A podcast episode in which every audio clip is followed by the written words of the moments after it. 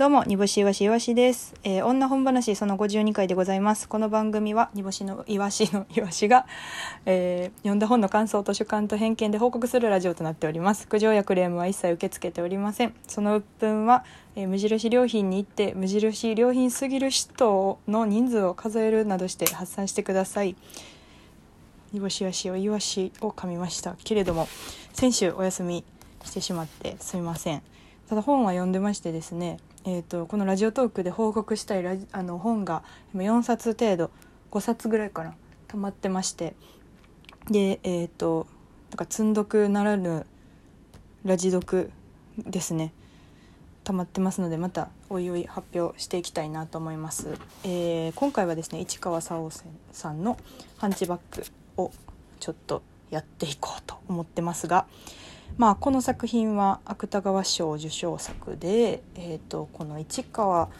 さん自体が、まあ、障害をお持ちで、まあ、この、えー、と主人公この本に出てくる主人公と、まあ、そのどこまでが本当のそのご本人の気持ちなんかリアルな話なのかどうなのかみたいなところもちょっと話はされてると思うんですけれども、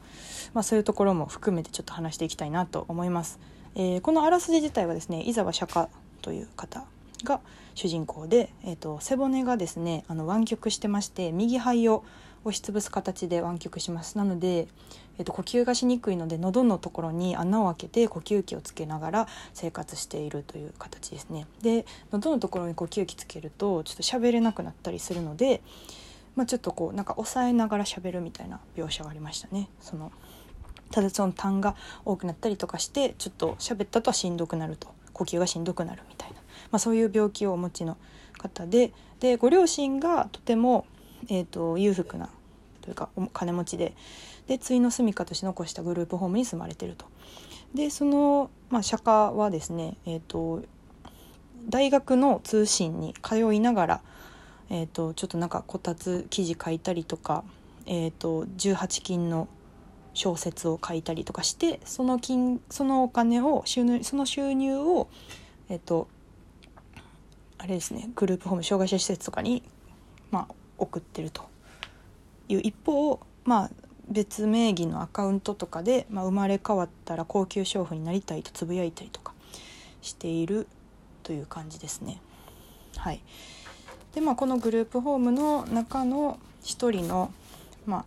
人にこのツイッターがバレてしまうっていうところがちょっとまあ話の筋なんですが、まあ、この本その多分取り扱うこと自体が私なんぞがっていう感じというかなんか多分私何も分かってないからこれの話できてるこの本を取り扱えれてる気がするんですけど多分その、まあ、本に詳しい方とか芥川賞に詳しい方からするとかなりのその何て言うんですかね分岐点っていうかかなりその角度が変わった感じがすごいする気がしててですね。あのーちょっといろいろサイトとかを探るとやっぱりこう賛否に分かれたみたいで芥川賞を取るか取らないかみたいなところはあったんですけどまあ実際その私の心にはかなりずしっと重いものがあの落とされた感じの感覚にはなりました。でこの本の中でその、まあ、障害を持っている伊沢釈迦が言ってるんですけど、まあ、紙の本を憎んでるんですよね。でなんでかっていうとやっぱり背骨が曲がってるからその紙の本をめくることすらもしんどい。でまあ言った文化人とかそういう読書が好きと言っている歌っている人なんかはその紙の重さがいいだとかページをめくる時の指の感覚がいいとかほざいてるけれどもそもそも紙の本自体読めないんだという、えー問題定義をしていてなんかそういう人たちって芥川賞の言ったら何て言うんかなその審査の人とか、うん、本が好きな人が言うことな気がするんでかなりその何て言うんかな戦いに行ったような感じにその外部からしたら捉え捉えてしまうというかめっちゃそれがすごいですけどこの紙の本読書ですらも難しいこの体に生まれてきてしまって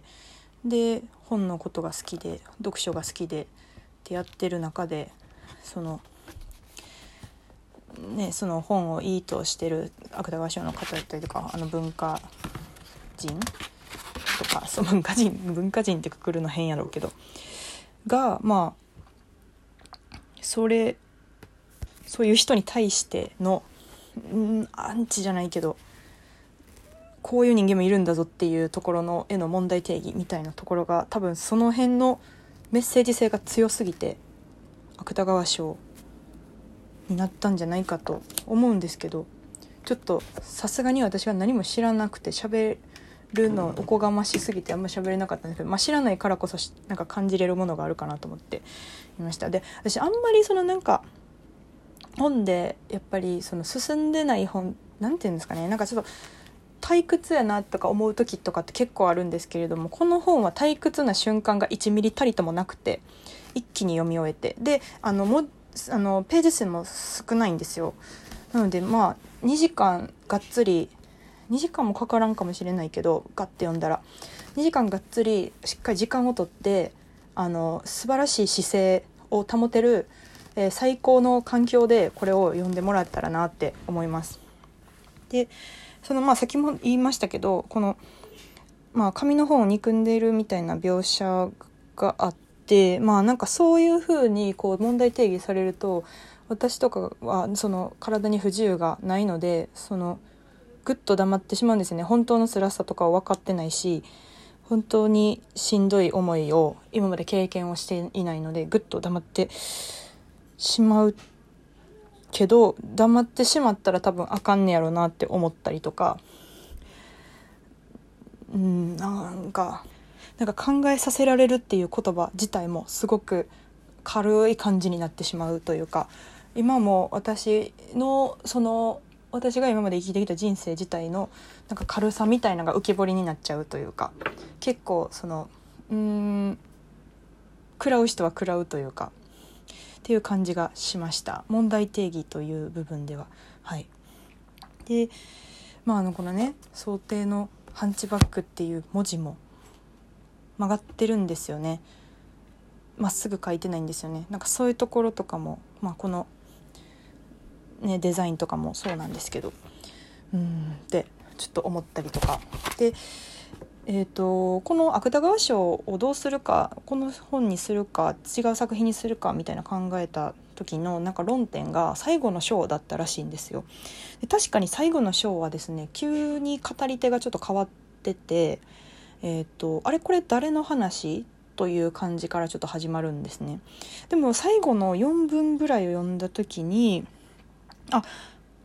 この人の話やったんだなっていうのが若干分かってただなんかその問題定義をバーンとこうこっちにぶつけてきたのに最後は何て言うんですかね。あの最後まで問題定義ぶつけたんですけどあと考えるのはお前の脳みそやからなみたいな感じで言われてる感覚がしてだから、えーとどこまでも厳しいというかここここでなんかこう正解をしっかりこの最後の章で正解を出すとかじゃなくて、まあ、ここまでこういう状況でしたあとはあなたが考えてくださいみたいな感じに私はちょっと捉えてこの章はなんかある方がいい派とない方がいい派みたいので分かれたらしいんですけど私はある方がいい派だなと思いました。はいもちろんまだ全然咀嚼できてない部分はあるんですけどなんかなんなんかねうーん。ちょっとまあ分かんないですけど例えばお笑いお笑いの世界とかでこういうのこういう感じのまあ言ったネタのテイストが流行ってるなとかってあったりしてでもそれをちょっとやっぱり方向性変えたいから変えたいとか、まあ、昔の古き良きそのお笑いのえっと、歴史とか今後の未来のことを考えるとこれが流行ってしまうと例えば廃ってしまうかもしれへんとかお笑いをよく考えてる人の先人たちの教えとかも入れつつ今一線で活躍されてる方とかってお笑いの今後もまああの責任を負うじゃないですか。だからその多分 m 1グランプリとかの審査員とかってほんまに大変なんだろうなとは思うんですけどなんかそこをそのその私がそのお笑いの世界とかにしかあんまり分かってないんであれなんですけどそういうのの本の感じはこんな感じなんかなってちょっと思いました。すごい浅い浅い紹介かもしれないですけど。うん。まあそうですね。コント漫才とかまあそのしゃべくりとかで今までこうあって最終的にお笑いってどういうふうに進んでいくのがお笑いにとっていいのかとかスタらお笑いの世界が廃らないのかって考えた時に、えーと、一番偉い人たちが方向性を考えると思うんですけどなんかそのための一個の分岐点みたいな感じの選ばれ方みたいな感じなのかな？どうなんでしょうね。ちょっと分かんない。全然分かんないですけど。いやでもなんかで出会うと出会わんとでは言葉の選なんうんそうそうですね。考え方がちょっとやっぱりこの本と出会うか出会わんかにのではちょっとやっぱ考え方とかにも変わってくる感じがすごいするというか深く物事考えなあかんなってあっさいところでチャチャプチャプやってたかなっていう感覚にはなりました。